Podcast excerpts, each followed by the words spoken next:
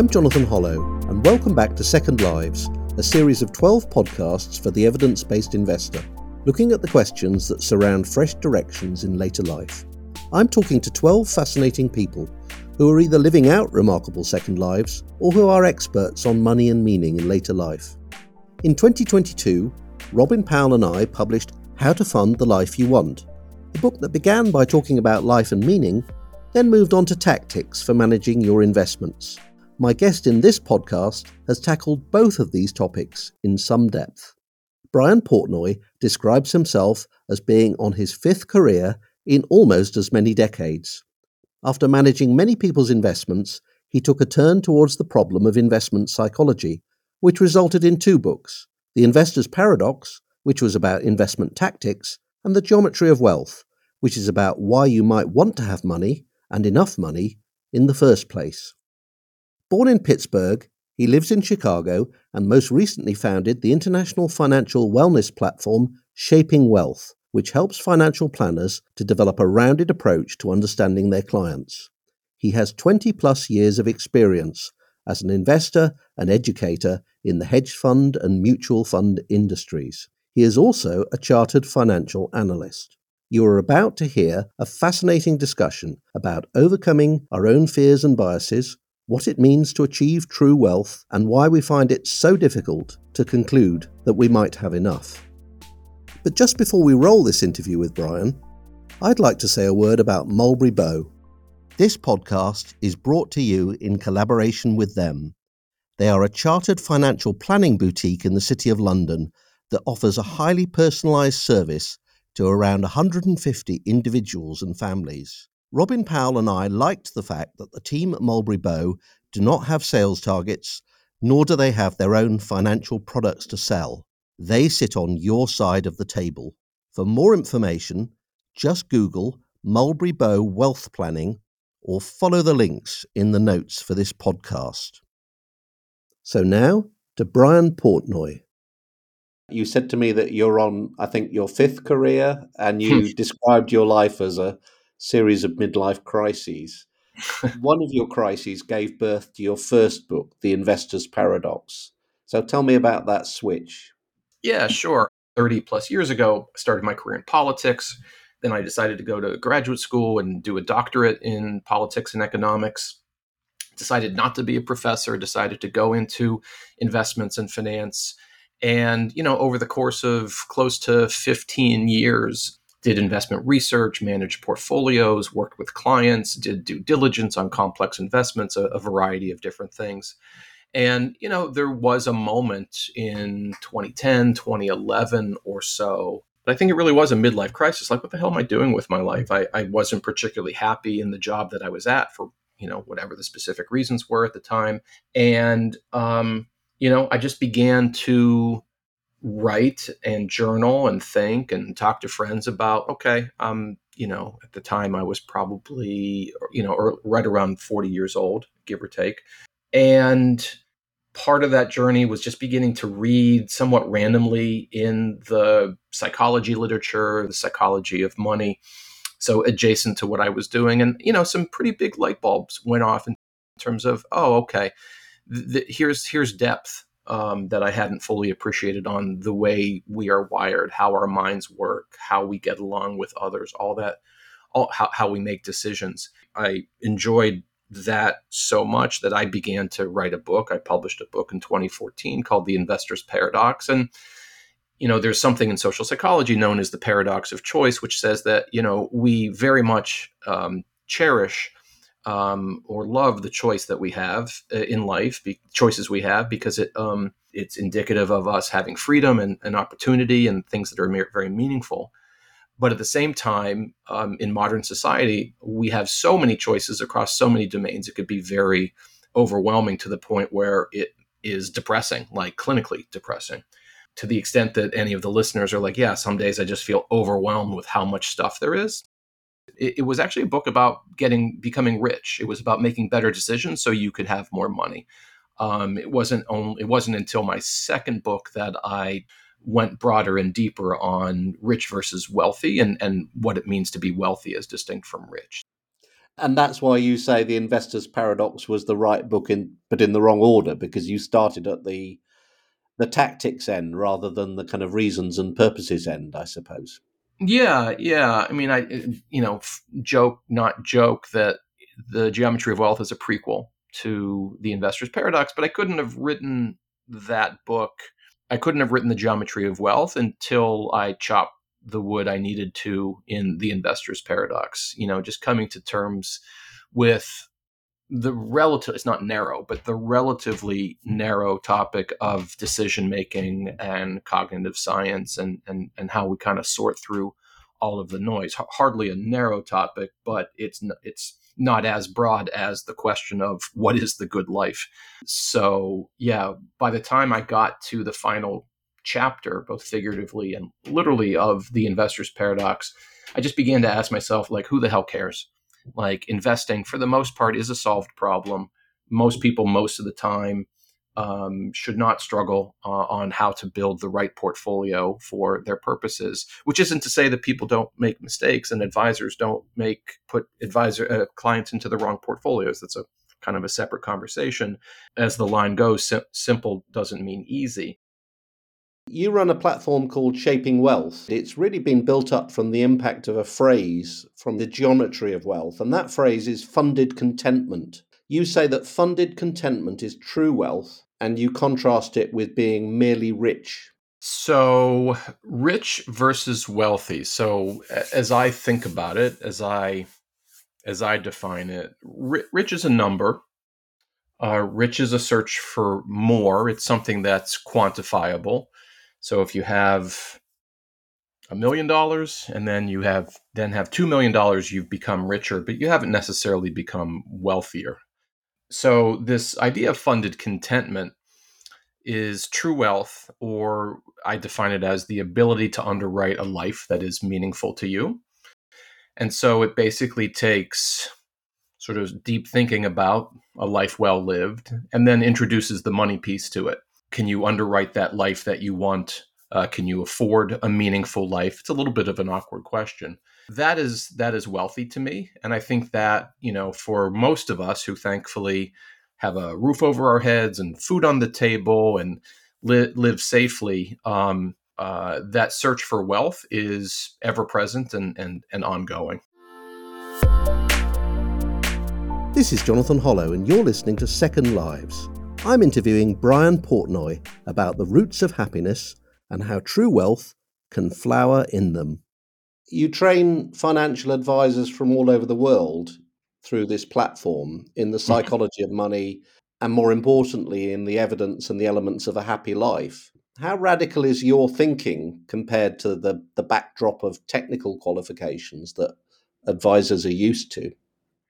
Um, I wouldn't call it radical. I would just call it, you know, sort of. Um, it, it, sort of fills out the whole. Um, I mean, if we take a step back and we just think about the financial planning profession uh, over the last generation, there's been a pretty dramatic uh, transformation of this being a transactions-oriented business to a relationships-oriented business. Uh, along the way, there's a lot of technical skills on the planning side not just on building the right portfolios, but you know, sort of engaging with the right types of insurance, uh, structuring estates in ways that are uh, appropriate, tax optimization, legacy planning. I mean, there's a there's a whole variety of what I would consider technical skills that are designed towards solving engineering problems but they don't in any way uh, touch on the uh, deeper things that we tend to uh, desire when it comes to our lives generally and our money lives specifically. So the the platform that I started a few years ago, well, the book that I wrote, The Geometry of Wealth, and then the the platform that it inspired is really designed to um, help advisors and advisory platforms engage the other half of their brain. So if we've got these left brain quantitative analytic um, engineering problems well we also have right brain uh, uh, you know challenges with understanding ourselves understanding others building deep relationships helping others we now have decades worth of insight from behavioral science on you know how to communicate better how to listen better uh, how how to engage people more more deeply, and so we're bringing that to bear. And what kind of forces are, are drawing people towards that service that you offer? In some ways, ChatGPT couldn't. There, you know, it's it's the best thing that could have happened to my business. I mean, sort of came out of the blue, right? Not not AI. AI has been around since the late 1940s, but um, ChatGPT and some of these easy to access AI engines now has everybody wondering, huh? Uh, I, as a knowledge worker, can, can, I be outsourced? What does it mean to show up as a, as a real human being and not as a robot? And so, you know, we're seeing just a ton of interest in humans becoming even more human, whatever that might might mean. How much does the evidence about happiness or its application differ across the world? I don't think it differs at all. I, I think people are people. Um, that's not to say that there aren't different cultural attitudes and approaches towards something called happiness, but you know the model that I put forth in the geometry of wealth, and you know there's an old line that all models are wrong, but some are useful. I, I think the the model that I put forth um, in the book and what we now leverage from a training point of view um, is very useful. Um, I talk in some detail, my team coaches in some detail on the four sources of deep contentment, what I call the four C's connection, control, competence, and context. So, what really matters to us, and it doesn't matter if you are in the UK or in the US or in Argentina or in New Zealand, these are universal, they are timeless connection, control, competence, and context. Uh, these are the elements of your theory of happiness, I suppose, and central to the geometry of wealth. Set them out for us. Number one, uh, connection, our sense of belonging, belonging to a group, sort of our deep tribal nature uh, defines who we are. Uh, this is the way that we're born. Um, at the same time, you know, we value control or autonomy you know we want freedom liberty. We want to be able to do what we want. We want to be able to determine our own destiny and, and tell our own story. Uh, the third c competence is finding meaning in the things that you do. So when you go to a party and you meet somebody new and they say well what do you do? You know spoiler alert they don't care what you do. They, they just want a window into who you are. Um, our work to some extent defines us so we connection, control, competence. The fourth C is context. And you know, this is the idea that we we want to be attached to a broader context, to a broader sense of purpose. And historically, that has been faith or place. So, you know, we have, um, and not just religion per se, but spirituality. You know, we all have one story or another that connects us to the cosmos of where we fit into, you know, this this vast and incomprehensible to some extent universe of ours. And then, secondly, whether it's our patriotism or our hometown pride, we're uh, many of us are very much defined by where we come from. Last thing I'll say here, we could certainly go into whatever detail you want. You know, on the country by country front, I, I just want to make a distinction between a happy life and a meaningful life. We're, we're talking about a meaningful life. And you call that reflective happiness, is I think the term that you use when we talk about reflective happiness, that that deeper sense that life is good. Um, it is it is attached to a reflective sense of okay, those those four things um, are important and they are going well or not well. It's not a scorecard. You know, the idea isn't that each is on a scale from one to ten, and if you could score a forty, you know you're like leading like a super meaningful life. It doesn't work that way. Uh, in fact part of the coaching exercises that we do with advisors who in turn use this with their clients is to kind of write your life story through the lens of those four sources of contentment. Now for a word from mulberry bow who have collaborated with us to develop this series. I spoke to simon bullock of mulberry bow. How does an how does an advisory firm tune in to make sure it understands a client's fundamental attitudes towards money? Here's what he had to say. It's a difficult one, Jonathan. I mean, the first thing I'd say is we listen. You know, we really listen. And I'm not, I'm not sure where I read it, but someone said if you can show me someone's diary and their bank statements, I can tell you what's important to them. And we try to explore that idea with clients and explore these sort of three limits on happiness sort of money, time, health. In our experience, all three of those are interrelated, and the client's view on how they spend their time and on health, not just physical health, but their overall well being, is going to inform their attitude to money. We're also mindful that a difficult relationship with money can certainly lead to a lot of wasted time and even have an impact on your health. So, I suppose the one thing I'd say is we, we try to look at that whole picture. Thank you. That was Simon Bullock, the founder of Mulberry Bow. And now back to Brian Portnoy with his thoughts about money, self preservation, and evolution. So, going back to the geometry of wealth, we talked about the four C's that you link to purpose. And then there's a section on setting priorities. You started setting priorities with protection. And I get the impression you think this is really quite deep rooted in our evolutionary origins. I think a lot of people would start with aspiration or ambition.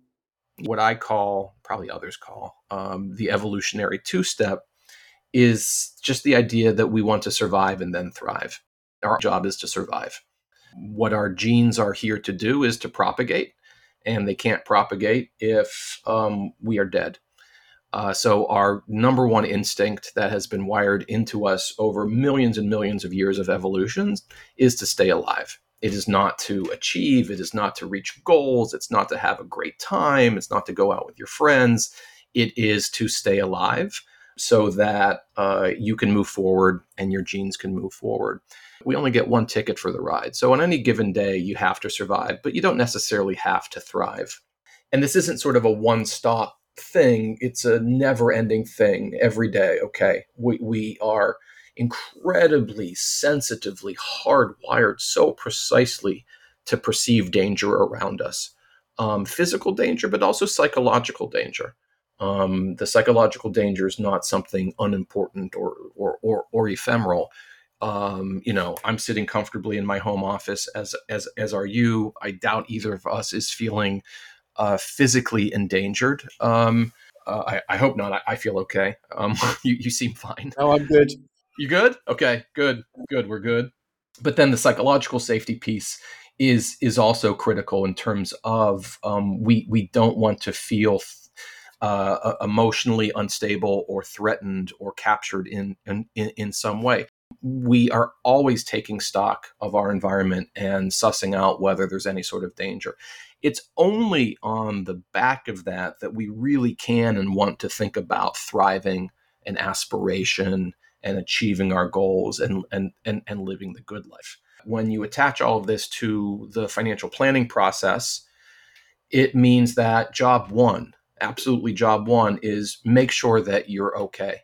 And it's actually the number one question. So I've met tens of thousands of end investors over the years. The number one question that you get in one way or another is, Am I going to be okay? are my loved ones going to be okay? Not how do I afford the next Ferrari or go on the next luxury vacation or anything like that. Deep down, we are wired to constantly ask the question, am I going to be okay? And so through the lens of planning, you know, that is, you know, making sure that we have satisfied our basic needs, a la you know Maslow's hierarchy. It is making sure that we, maybe we have a little extra cash in the bank in the event of emergencies. It makes sure that we have thought about insurance in a, a, a general and, and and constructive ways. A lot of the times when you read books on behavioral finance, people will be saying that loss aversion is a psychological trap that you need to at times and places overcome in order to succeed? Well, there's just a very straightforward logic that comes out of evolutionary psychology, which is that if gains were more pleasurable than losses were painful, we would be taking excessive risk and the um, future of the species would be imperiled. It's the opposite we take care of ourselves we protect ourselves losses are much more painful and we so we go out of our way to anticipate and avoid those losses and when the losses happen we do what we can to mitigate their damage. Uh, and and then the good stuff come comes later. So i would say that um, loss aversion is an absolute centerpiece of what defines um, uh, being human.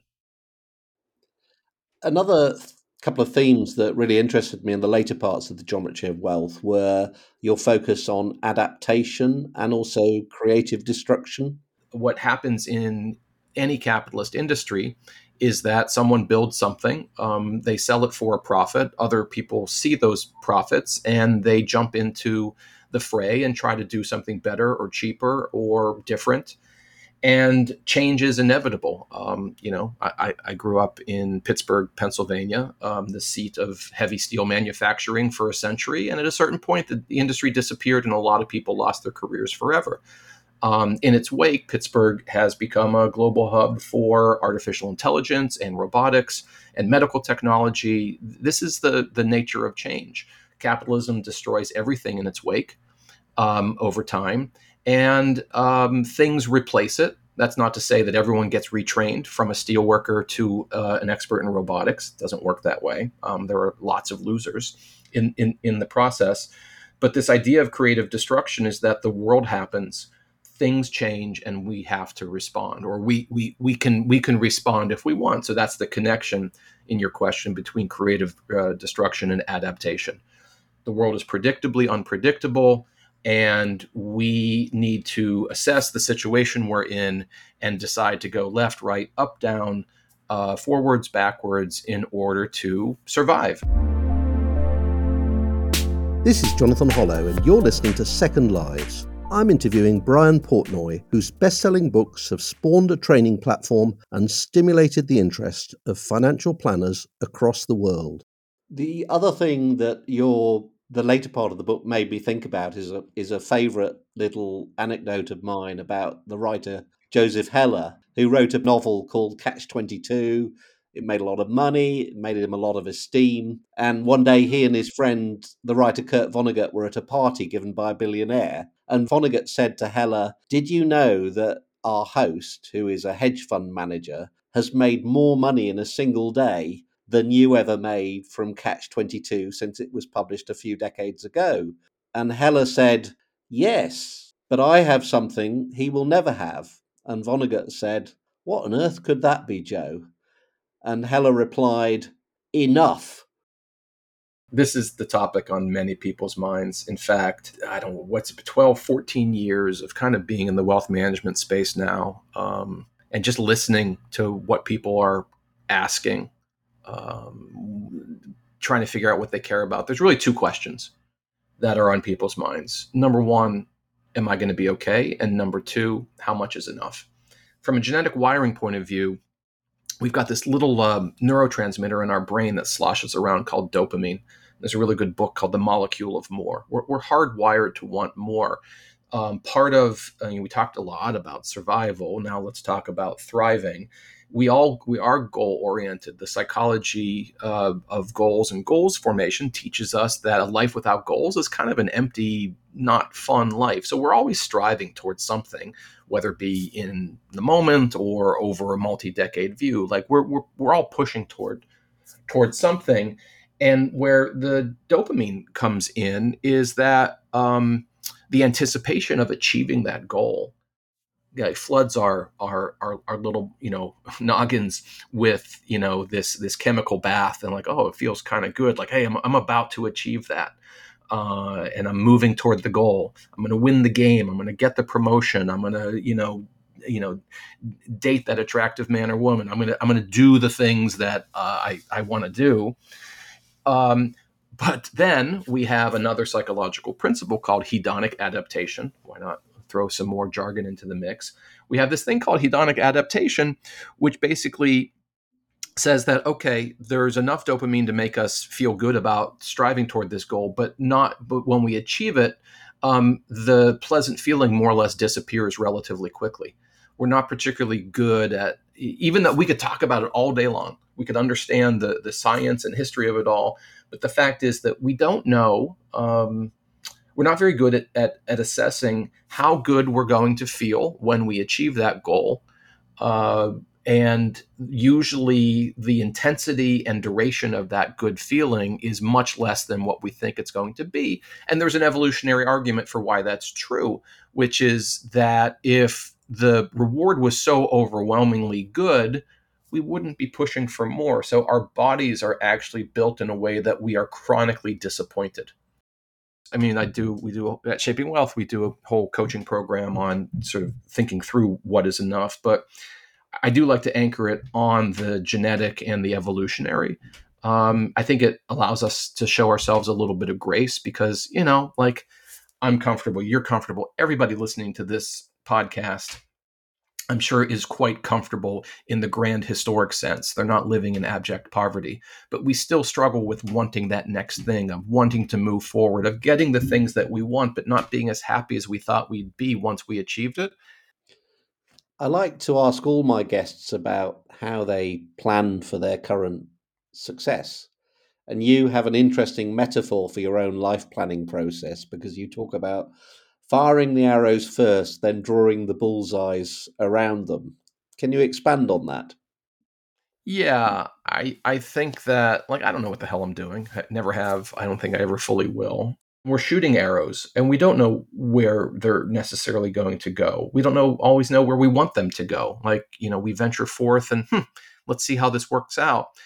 Well, you know, sometimes you shoot that arrow and you're like, hey, I, I ended up in a good place. Well, then you paint the bullseye afterwards like, hey, look, I nailed it. I, I you know, you know, I, I, I wrote a best-selling book that's translated into a bunch of languages. Like, hey, I, I achieved my goal. Was that really my goal? No, not really, but I can certainly tell a story about how I like hit the bullseye. And do you personally feel like you fire a lot of arrows, or do you suddenly kind of swerve from one direction to another through maybe instinct? Yeah, that's a good question. I haven't thought about that. Um, yeah, I've I've shot a lot of arrows in the sense that I am on my fifth career. Um, you know, as mentioned earlier, you know, po- politics, then academia, then investing, then writing. Now I'm an entrepreneur. I mean, there there's a through line. I mean, there is a bullseye that I've painted, so I can tell a very coherent story. But you know, it's a coherent story looking backwards, not a coherent you know, on a going forward basis, it makes absolutely no sense. I, I, I might look like an idiot. It's like, okay, one thing after another. Uh, at the same time, you know, there are people who take on a job at age 22 and, you know, at age 62, they're still in that same vocation and they've had a great time and they've had success and they've made great money and they have a sense of accomplishment. Like there's no, certainly no one, one right way to do this. So I think, you know, relative to others, I've shot a lot more arrows because at each step along the way, you know, I've said, okay, great. I, think I hit that bullseye, but now I want the next archery tournament. Like I'm, I'm going to move on, you know. So you know, I got a PhD from the University of Chicago. Like it's not a small accomplishment. Um, I got the doctorate and I quit, and I moved on to a low-paying job at a local investment firm. Why? Because I wanted to do the next thing. I didn't want to do what I was, you know, on the path toward doing, which you know, in even at the time, but certainly in retrospect, I'm very proud of that because I garnered, you know, I gained the courage to to make a, a, a decision that some people thought was insane. Um, but I knew instinctually that that was, you know, may, maybe a good path for me. So yeah, I think as I, am thinking out loud about this question, I actually think I've shot a lot of arrows, and I still am because you know, in my early 50s, I started my own company for the first time, and it's like, boy, I don't know if it's you know, th- this is sort of a young man's game, but here I am, and okay, we'll we'll we'll see how it goes, and you know, maybe we'll get back on the back on the horn in a in a year or three, and I can tell you about the bullseye I've painted. Thank you. I'd love to do that, and thank you for your candor. I think it's uh, an inspiration, actually. I, I don't like BSing people. It's like let let's talk about what we're really talking about, or let's not not talk at all. I, I don't really have time for the nonsense. Well, before we go, I will link to the geometry of wealth in the podcast notes. But could you just give listeners a, a final uh, little summary of what you think the book can do for them? Yeah. So um, I can just relay what others have shared with me, which is that it has facilitated much more productive thinking in one's own head, but also much more, many more productive conversations with loved ones about what a truly wealthy life looks like and how you might go about achieving it. So that was Brian Portnoy, urgent, frank, and fearless. I hope you found his interview as stimulating and as lively as I did. If you've enjoyed this episode, please bookmark this podcast in your app so that you don't miss the next episode. In that next episode, in a fascinating and personal favourite interview, I'll be speaking to Lisa Granik, a remarkable person who has moved from the book-bound world of legal academia to becoming a world expert in the wines of one of my favourite countries, Georgia. I'd like to thank again Mulberry Bow, a chartered financial planning boutique in the City of London that has worked with us to develop this series. For more information, just Google Mulberry Bow Wealth Planning or follow the links in the notes for this podcast.